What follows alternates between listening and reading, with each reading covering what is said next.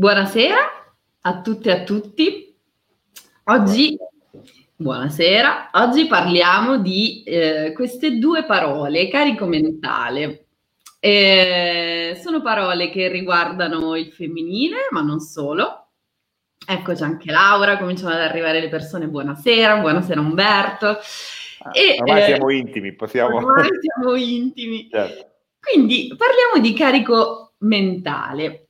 Cos'è questo carico mentale? Ma ne parleremo con Massimo a breve. Io vorrei iniziare come sempre, oggi un po' con, con, qualche differenza rispetto al solito perché vi voglio proporre anche delle vignette. Però inizio con questo bellissimo Atlante, un Atlante delle donne. Eh, che è eh, fatto ogni anno, aggiornato ogni anno da questa ricercatrice che si chiama Johnny Seeger. Ed è bellissimo perché ci sono tantissimi dati eh, spesso quei dati che è difficile da reperire eh, su, su varie, varie, situazioni, tra, tra le quali eh, il lavoro il lavoro non retribuito. E lei dice: gran parte del lavoro quotidiano di donne e uomini passa inosservato e non viene conteggiato nelle stime ufficiali. Il lavoro informale, il lavoro non pagato, l'assistenza all'infanzia e il lavoro casalingo, tutto invisibile, il lavoro non pagato influisce più sulla vita delle donne che su quella degli uomini se si tiene conto della totalità del lavoro necessario per sostenere la famiglia e le persone. Se si contano le faccende domestiche e la crescita dei figli, ovunque nel mondo le donne lavorano in media il 60% in più degli uomini. Mamma mia. Fa, questo, questo atleta spaventa, nonostante sia bellissimo, abbia anche delle grafiche fantastiche spaventa. Quindi mh, mm, vorrei iniziare con questo perché lei dice, adesso vi mando una vignetta giusto così un po' per ridere, che c'è questa donna in vestaglia nella vignetta che vi propongo che è sull'Atlante e, e dice cielo è arrivata la rivoluzione io sono in vestaglia e la didascalia che mette la Siger è negli ultimi dieci anni gli uomini hanno aumentato la propria partecipazione alle faccende di casa di sei minuti. Quindi... e iniziamo a entrare nel tema. Continuando poi, vi vorrei far vedere le vignette di questa, secondo me, divulgatrice francese. In realtà lei è un'ingegnera e fa tutt'altro di lavoro, però si diletta e fa vignette molto belle e ne ha fatta qualcuna proprio sul carico mentale, in questo suo libro che si chiama Bastava chiedere. Oggi vado di libri illustrati, quindi oggi mi diletto e mi diletto così. E quindi eh, lei dice, allora vediamo se riesco a, ad andare avanti, a farvi vedere questo che ovviamente la maggior parte degli uomini eterosessuali che conosco dice di occuparsi al 50% delle faccende domestiche. Ok. E poi tutti i commenti delle donne. E questo perché? Perché le partner la vedono molto diversamente, fa un sacco di lavatrici ma non le stende, le lenzuola potrebbero stare in piedi da sole prima che gli venga in mente di cambiarle, non ha mai preparato da mangiare per il bambino.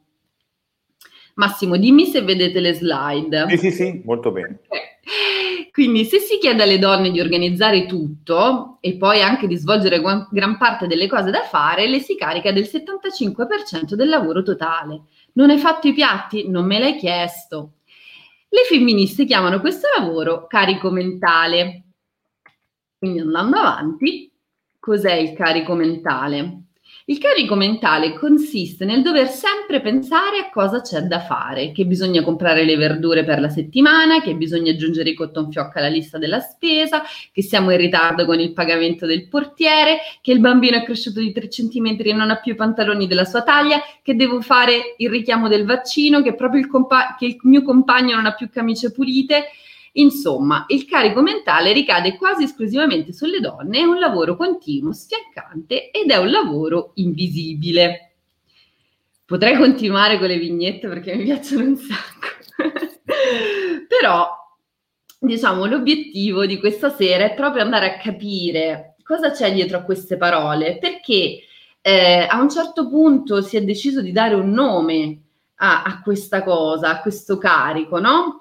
E, eh, perché è un qualcosa a cui prima non si era mai dato un nome. Una, sono delle parole abbastanza recenti, si sono iniziate a sentire forse dagli anni 70, 80, ma pochissimo. Io non le conoscevo e sinceramente le ho scoperte proprio grazie a queste vignette di Emma Clit, di questa ragazza francese. Però mi rendo conto che se penso alla mia vita, alla vita di mia mamma, alla vita delle mie nonne, alla vita delle mie amiche, delle mie zie, eccetera, dico, caspita, è vero, questo carico mentale in effetti esiste. Esiste e eh, non l'abbiamo mai chiamato così prima. E vorrei chiedere a Massimo, dato che appunto anche lui avrà fatto i suoi, i suoi, pensieri in questa settimana che ci siamo dati dall'incontro della scorsa volta che era sulla vulnerabilità a questa. Che cosa ti hanno fatto venire in mente queste due parole, queste due parole assieme e queste due parole riferite al femminile, ma in realtà anche al maschile, perché gli uomini sono nella vita casalinga completamente implicati in questa faccenda. Certo. Eh, vabbè, adesso e mi vengono in mente due o tre cose. Eh, un caro collega che nel caso fosse adesso collegato, saluto Ivan, è un collega psicologo molto, molto valido, molto, insomma, una gran bella persona, mi ha risposto quando ho mandato l'invito, ah questa non me la perdo perché mi serve per sapere come mi devo comportare con mia moglie, facendo una battuta. Ecco. E ho notato una cosa, per esempio, che eh, sorprendentemente le puntate in cui ho avuto più feedback maschili, più interazioni, più cose, sono state quelle sulle mestruazioni e probabilmente sarà questa. Per cui questa è una cosa, devo dire che secondo me rappresenta anche eh, un interesse che noi abbiamo, eh, che noi maschi abbiamo, nel cercare di comprendere meglio l'universo femminile, il mondo, il mondo femminile. Eh, nonostante appunto poi magari, eh, per carità, eh, sembriamo non tanto interessati. le parole carico mentale, per stare sulla tua domanda, eh, devo dire ho appreso in questo momento da dove arrivano. Ecco, non è mia abitudine andarle a cercare sul vocabolario prima, eccetera, perché perderemmo, come dire, diventerebbe una di quelle lezioni preparate che io e te odiamo profondamente, sia come lezioni che come preparazioni. E, e quindi eh, mi, mi, fa venire in mente tutto un... mi sono venute in mente diverse cose. Eh, non penso che sia solo una cosa femminile questa, del, eh, come dire, del tenere sotto controllo più cose, dell'avere, eh, dire, un atteggiamento di appunto eh, supervisione rispetto a tutto ciò che accade, soprattutto nell'ambiente domestico, eccetera. Eh, sicuramente noi strutturiamo la, la, nostra presenza in casa e eh, nostra, il nostro ingaggio nelle faccende di casa, nelle faccende di coppia, di famiglia, estendendo un po', insomma, ecco. certo, no, non, solo, non, solo, pensando a chi cambia i pannolini o meno, a chi fa le lavatrici, eccetera. Sicuramente noi le, le, le pensiamo in modo diverso, abbiamo eh, due immagini totalmente diverse, du, due approcci diversi a, alle cose del mondo. Io noto che... Eh, noi spesso facciamo fatica ad anticipare, cioè immaginare che lì c'è un bisogno e quindi io devo cominciare a programmare, vedere, ecco, non, mm, sicuramente sto proiettando delle mie personali difficoltà, immaginando che siano di tutti gli uomini, quindi commettendo ovviamente una, come dire, cadendo nell'euristica della generalizzazione, parlando in termini psicologici. È ovvio che non è che tutti i, gli uomini hanno i problemi o, o l'approccio che, che, ho io, eccetera, però insomma cercando di voler dare anch'io il mio contributo, certo. eh, direi che noto questo in me, per esempio, ecco, eh, è vissuto dall'altro come una mancanza di attenzione, come una mancanza di cura, di... in realtà io non, non, penso che sia così, non penso che ci sia un disamore o un, un, come dire, una, una, poca responsabilità se le cose vengono gestite in un altro modo. Non so se l'eventuale a casa mia starebbero in piedi da sole nel caso in cui non le cambiasse mia moglie e toccasse a me. Sicuramente sarebbero cambiate con un ritmo diverso. Ecco, allora guarda, ti, do una, ti, fa, ti lancio una provocazione perché sì. sono arrivati anche dei commenti dalle donne, no? Quindi eh, dice, Laura che dice, secondo me è un carico anche fisico, è molto vero. Ecco è un, cane, un, carico fisico estremamente pesante. E poi c'è Anna Maria che dice: È vero, molte coppie hanno queste discussioni, ma è anche vero il, il, che gli uomini hanno un altro tipo di carico mentale e si occupano di altre cose, ad esempio la, la macchina. Mm. Però io vorrei mandarti questa vignetta. Attenzione. Quello che i nostri partner stanno davvero dicendo quando ci chiedono di dire loro cosa c'è da fare, perché spesso gli uomini dicono: Vabbè, sì, ma basta che me lo dici, io lo faccio. È che si rifiutano di prendersi la loro parte di carico, menca- di carico mentale.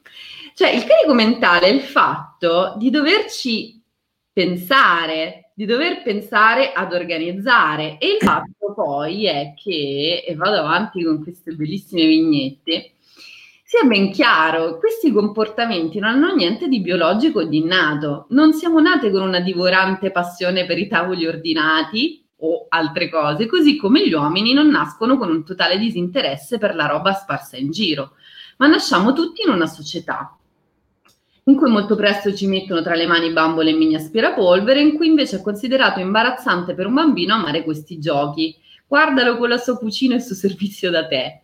Insomma, una società in cui abbiamo visto le nostre madri farsi carico dell'intera gestione della casa, mentre i nostri padri si limitavano a eseguire le loro istruzioni. Amore, puoi apparecchiare? Sì, tra cinque minuti. Poi ci dici di te, Massimo, cosa ne pensi? E quindi in cui le donne nella cultura e nei media vengono rappresentate essenzialmente come mogli e madri, mentre gli uomini sono gli eroi, protagonisti di avventure appassionanti al di fuori delle mura domestiche. Arrivederci, amore e lui parte per salvare il mondo. Quindi questo condizionamento ha inizio sin dall'infanzia e sebbene le donne siano sempre più presenti nel mondo del lavoro, restano comunque le principali responsabili della famiglia e della casa. E quando diventiamo madri, addio. Adesso vado avanti un po' nelle vignette e comunque quello che lei dice alla fine, e tolgo la, queste, queste vignette che ho, che ho, che ho voluto, che ho voluto eh, eh, proiettare è che in realtà è vero, cioè non c'è niente di, ehm, di sbagliato, di eh, mania di controllo, ehm, o meglio, è vero che ci può essere una mania di controllo, no? Tu l'avevi ehm, messa così e magari anche che eh, dalla parte maschile non, non, significhi una mancanza di cura, è proprio un sistema in cui ci troviamo. E la cosa più importante, come quello che ci diciamo spesso nel, tu nel tuo lavoro, io nel, in quello che sto iniziando a fare, è la presa di consapevolezza. Quindi il fatto che esista questo tipo di eh, carico mentale che spesso ricade sulle donne nella gestione della casa, nella gestione domestica, come è prima di tutto un, um, una, diciamo una questione di rendersene conto, rendersi conto che questa non è la normalità, ma è una cultura a cui siamo abituati e che abbiamo visto ripetere nel tempo.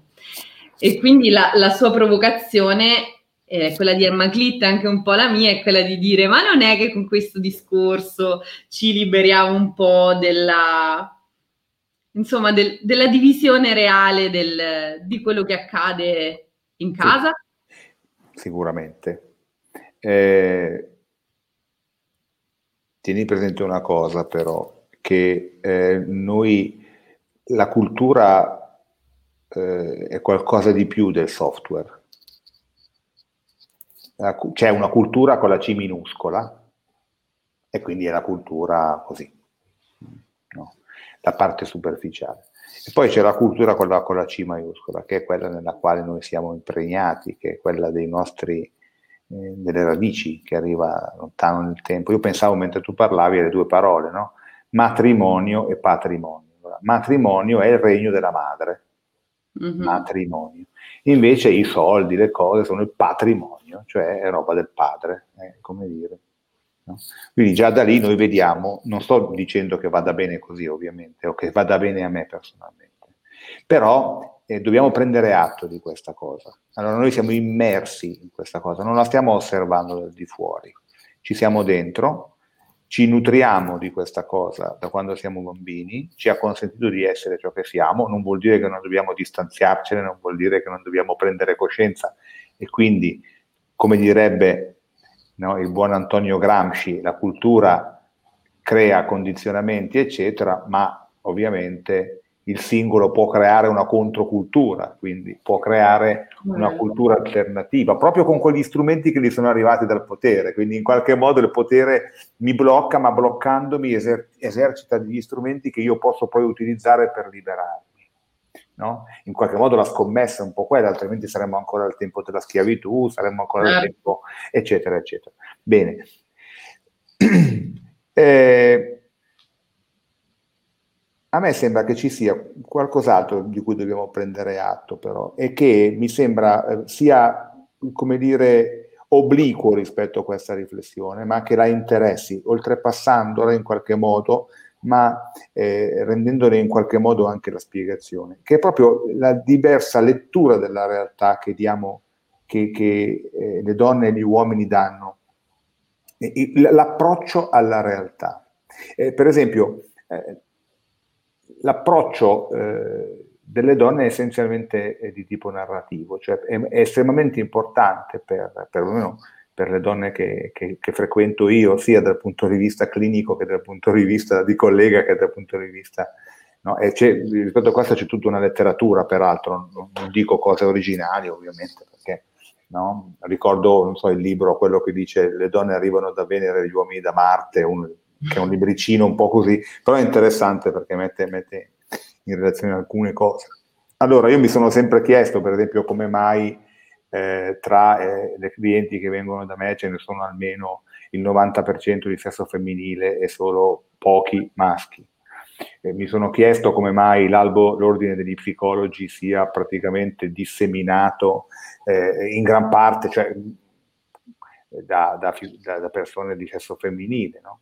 Allora, cosa vuol dire? Vuol dire che eh, voi siete un po' più instabili, per cui siete in maggioranza quella che venite dallo psicologo perché...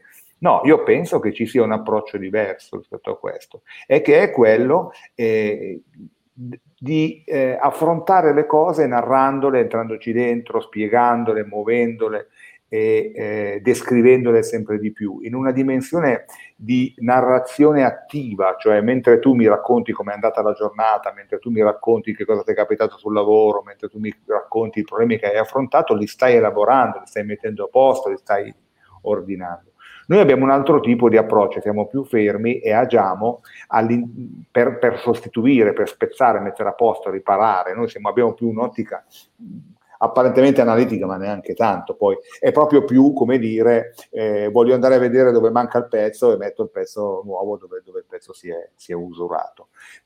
Quindi questo produce all'interno del prendersi cura, all'interno della, della situazione, una dimensione diversa, di, una visione diversa della realtà.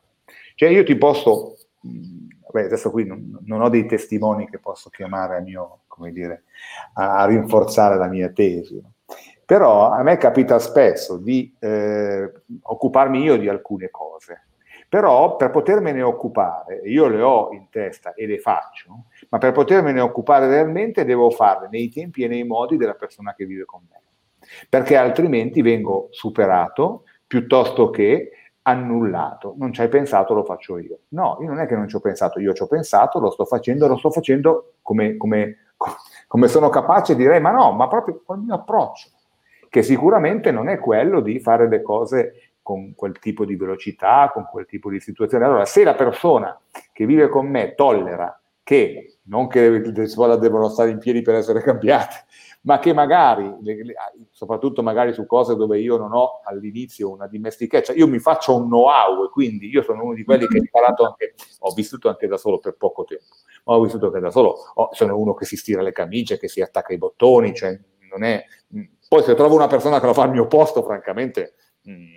Beh, quello anche io però. Eh. Esattamente, esattamente. Allora, c'è una signora che viene a casa nostra, a, che io vivo come una, una, persona magica perché lei arriva quando noi lavoriamo, arriviamo a casa e troviamo le cose magicamente stirate, cioè mi sembra una cosa una, anche poetica da un certo punto di vista. Ecco, però questo non vuol dire che io non sappia farlo, che non abbia fatto, che non sia pronto a farlo. Il punto è che sono pronto nei tempi e nei modi miei. Mm-hmm. In realtà, invece, a volte eh, prevale da parte della, perlomeno delle, delle, persone di sesso femminile che io ho, ho frequentato, sia come clinico che come eh, partner piuttosto che figlio, eccetera, prevale una dimensione più ansiosa, in cui è importante farlo subito e non farlo dopo. E questo è un approccio, non è necessariamente la necessità. Questa cosa a me sembra funzionale da un certo punto di vista, perché c'è un'età in cui io devo anticipare l'altro, in cui io devo provvedere io per l'altro. Certo. Pensa a tutta la, la, cura dei figli, la maternità, eccetera. Allora, io sono uno che eh, rimane più esterno rispetto all'anticipazione. Allora, a me sembra che al netto de, de, della riflessione, eccetera, queste due posizioni, se riescono a, a integrarsi, siano importanti perché molto diverse. Pensa a quello che succede nella cura dei figli. Tu hai una persona che è eh, tendenzialmente anticipante, molto prodiga nel muoversi, nell'andare verso, e un altro che aspetta che l'altro denunci il bisogno per muoversi. A me sembra che nella crescita dei figli, per esempio, nel, nel, nell'esporli al pericolo piuttosto che, entrambe queste posizioni siano utili. Uno non ha bisogno di avere due padri, non sto pensando a identificazione sessuale, eh, ma in termini generali, due paterni che come dire, no? Cioè io, mio figlio, eh, quando esce da scuola, quando va in giro, fa delle cose che con, con mia moglie non fa perché, perché, sono cose in parte rischiose. Io non penso che siano rischiose. Sicuramente eh, mi muovo dopo che lui mi chiede di intervenire, non mi muovo prima. Penso che questa sia una cosa molto utile. Perché? Perché in qualche modo lui fa i conti con se stesso allo stesso tempo, però, c'è stata un'età e ci sono ancora delle fasi, dei momenti in cui ha bisogno di una persona che intervenga prima, che, che, che si prenda cura anche quando lui non vede, no? che veda per lui. Ecco. Allora, il materno è quello che provvede e vede anche dove l'altro non arriva. Il paterno arriva su chiamata, come dire. Ma questo non è una questione del non mi interessa. Io devo dirti la verità, soprattutto nel, nella cura dei figli a volte quando cominciano a camminare, sai, fare le prime cose un po', cioè una parte di me vorrebbe legarli, vorrebbe eh, prenderli mm. sempre per mano, perché ho paura, no? Il punto ecco, è che nel materno la paura ti fa muovere, nel paterno secondo me la paura riesce a tenerla. Non penso che sia meglio uno o l'altro, eh? però penso che siano tutte e due funzioni estremamente importanti. Mm-hmm. Altrimenti, eh, come dire, o uno non cresce o gli facciamo correre così tanti rischi che non cresce nel senso che, che, che si fa male prima. Eh. Eh, sì. Quando qualcuno mi dice, eh ma se ti devo dire io le cose da fare, vuol dire che tu ti, ti disinteressi, la mia visione da uomo è che l'altra persona pretenda da me la lettura del pensiero soprattutto, eh, soprattutto, sulle cose non da fare, che sono evidenti magari a tutte e due, ma soprattutto sulle cose, eh, no, eh, insomma, se sto male me lo devi chiedere, se, se sono stanca devi capirlo. Mm-hmm. Io sono stanco anch'io, io alle nove e mezza crollo, però eh, se uno me lo chiede glielo dico, se non, glielo chiede, se non me lo chiede non ho la pretesa di che, che l'abbia capito, insomma. Ecco, in realtà in voi c'è questo aspetto? Sì, sì, sì, sicuramente è, è, è così, nel senso che ehm, c'è una differenza eh, necessaria anche, come, come, hai detto tu, nella figura del materno, del paterno. E ehm, quello che volevo recuperare di tutto quello che dicevi è che comunque affinché ci sia anche una reciprocità, no? Tu passa- parlavi di un modo di eh, agire e reagire e eh, affinché ci sia una reciprocità ci vuole tantissima comunicazione comunque, quindi bisogna proprio in qualche modo alli- a- a- cercare di trovare un filo conduttore. Però rispetto alla cosa che tu dicevi delle delle, delle, pazienti che vedi che sono soprattutto donne, in realtà ci sono dei dati eh, interessanti su questa cosa che spiegano un po', oltre alla dimensione narrativa femminile che sicuramente è più vicina al nostro modo di ehm, anche di, di, interpretare la realtà, di vivere la realtà, in realtà è proprio eh, legato al fatto eh, che spesso le donne vivono un, eh, situazioni di stress molto alte, nel senso che eh, sono quelle che hanno il maggior carico di lavoro non retribuito, che eh, fanno più fatica a trovare lavoro, che sono pagate meno,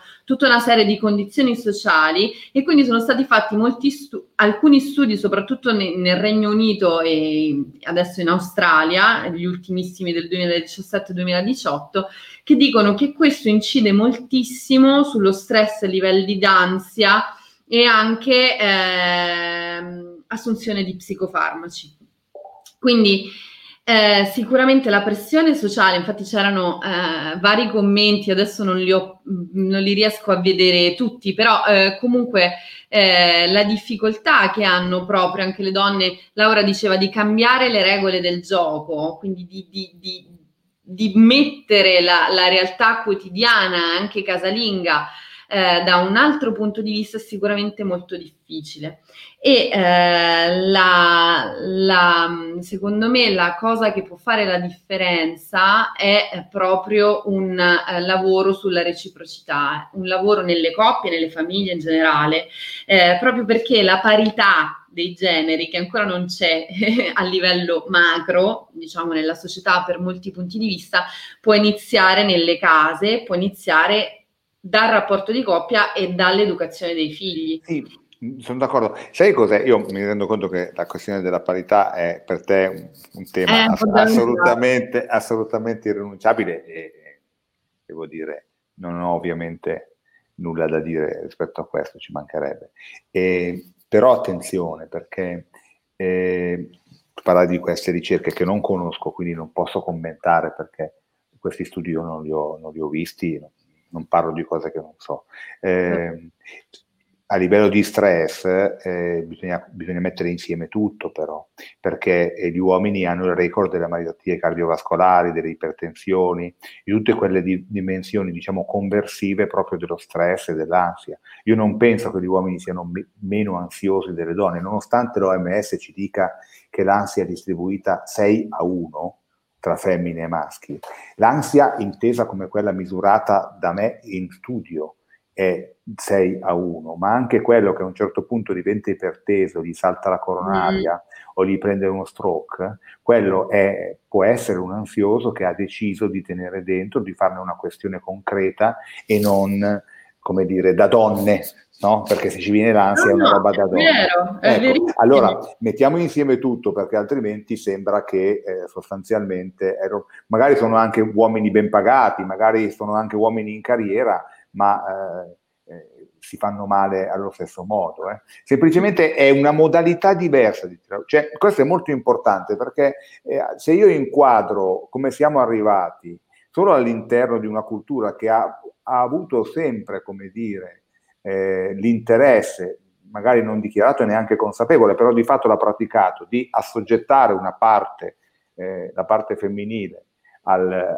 alla parte maschile, faccio un discorso che convince dal punto di vista storico sicuramente anche dal punto di vista politico, eccetera, però non mi consente, è come se noi immaginassimo che uno debba passare dall'altra parte, che debba diventare come l'altro, e questo è un vecchio tema anche del femminismo, io l'ho sempre contestato, cioè a me, scusa l'espressione, le donne con le palle non convincono, perché le donne con le palle non sono donne, perché le donne non ce le hanno le palle, allora non facciamo metafore di questo tipo, facciamo che c'è un femminile e c'è un maschile, maschile che entrambe hanno la stessa dignità e rispetto a questo devono imparare a capirsi, devono imparare a riconoscersi, devono imparare ad attribuirsi eh, stessi poteri, stesse, que- tutto quello, però in quanto soggettività che si riconoscono, non in quanto eh, riscossa da un tempo in cui le cose sono andate in un certo modo, perché non è così, ma non lo dico perché non lo dico da maschio, come dire, no, io non penso che noi abbiamo vinto mettendo una, come dire,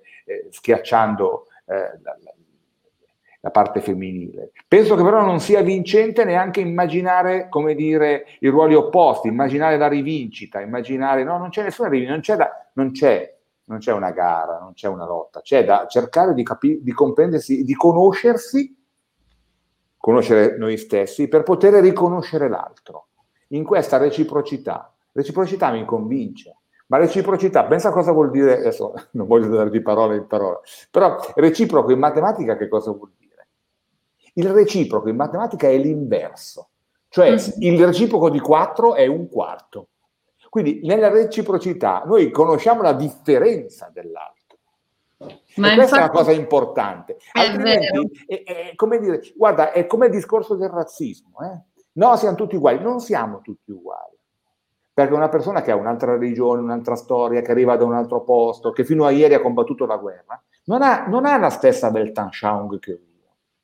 Allora io rispetto a questo mi voglio confrontare veramente, non voglio dire ah oh, che bello tutti i fratelli, perché poi la settimana dopo, quando magari ho avuto una discussione, poi mi iscrivo a Forza Nuova perché bisogna mandarli a casa tutti questi qua, nel senso, capito, passo dall'altra parte. No, no, no, e questo è importante, è più difficile, perché convince meno, mi sento più sicuro quando sono quello contro qualcosa. Io non sono contro niente, voglio solo capire, mi piacerebbe capire di più. Eh, la mia parte che si aspetta che mia moglie mi dica qualcosa per poter fare le cose, ma anche la parte di mia moglie che comunque eh, per riuscire a fare delle cose devo anticiparle, devo diventare donna io. Non ce la faccio a diventare donna. Non voglio che lei diventi uomo. voglio solo cercare di avere... Mi piacerebbe, per esempio, che una cosa, quando vede che non la faccio, non la faccia. Mm-hmm. Eh, eh, questo è, è, un no? bel, è, un bel, lavoro. Un Così bel come lavoro. mi piacerebbe tante volte quando vedo, cioè avere io la, la capacità di vedere e fare anche una bella figura nella coppia. Eh, certo. Però capisci? È questo, perché se io non arrivo subito, tu arrivi? Non ti ho chiesto di arrivare. Un conto è che ti dico mi dai una mano perché va bene, ci mancherebbe. No? Perché il punto non è il 50, a me non convince il 50%, non è quello perché se i conti di casa è più brava mia moglie, glieli do al 90%, io sono più bravo su un'altra cosa, no? Nel senso, facciamo anche delle cose che ci soddisfano, che ci facciano, non, non compiti assegnati, oppure tutto al 50 perché dobbiamo, non è la matematica che fa diventare egualitarie le persone. Altrimenti è un po' come le quote rosa, no? che puoi mettere, devi avere uguale, quindi io su questa cosa sono sempre stato molto critico, nonostante ci sia la necessità di trovare il modo per fare entrare esatto, ma infatti eh, ma cosa vogliamo dire? Basta, basta, che sia una donna anche se è cretina, direi di no. no. La stessa cosa per l'uomo, ovviamente. Esatto, no? ma infatti proprio in conclusione io vorrei, eh, cioè siamo arrivati proprio al punto in cui ehm, nel senso servono tutti e due, servono, servono, entrambi, maschile e femminile. Abbiamo visto tantissime parole legate, eh, tantissime, quattro parole legate al femminile, ma poi ne sono scaturite tante altre. E eh, come non ci sono ricette su come si fa a diminuire questo carico mentale, non c'è nessuna ricetta, c'è solo un interrogarsi, un pensare a come, ehm, a come veramente vivere al meglio la propria, eh, diciamo, la propria individualità, la propria situazione in casa, fuori di casa e come rapportarsi con gli altri, gli altri dello stesso sesso, di un altro sesso, più giovani, più vecchi, non importa. Sicuramente questa parte femminile eh, che ci è piaciuto condividere con voi in questi ultimi incontri, questa parte femminile, diciamo, della, della, della personalità, perché in tutti noi, uomini e donne, eh. è una parte fondamentale e ci è piaciuto veramente eh, parlarne con voi prima di passare al prossimo ciclo di incontri che invece sarà sulle passioni. E in realtà vorrei proprio chiudere sull'onda di questa reciprocità che, come hai detto tu, no? io lo immagino proprio come un, un flusso no? tra, le due, tra, le due, parti, eh, con questa frase di una scrittrice nigeriana Cimamanda, Cimamanda Ngozi dice che eh, parlando proprio di, di, parità o comunque di, di femminile dice eh, vorrei che una donna e un uomo entrambi dicessero rispetto a quello che ci siamo detti sul, sul genere, sul fatto che bisogna porre l'attenzione non ci sono soluzioni, ma porre l'attenzione è importante. Sì, c'è un problema, così come è oggi, e dobbiamo risolverlo, dobbiamo migliorare. Quindi, Questo lo sottoscrivo siamo... con tutte e due le mani. siamo aperti al miglioramento e grazie per essere stati con noi. Buonasera. A presto. A presto alla prossima settimana. Ciao.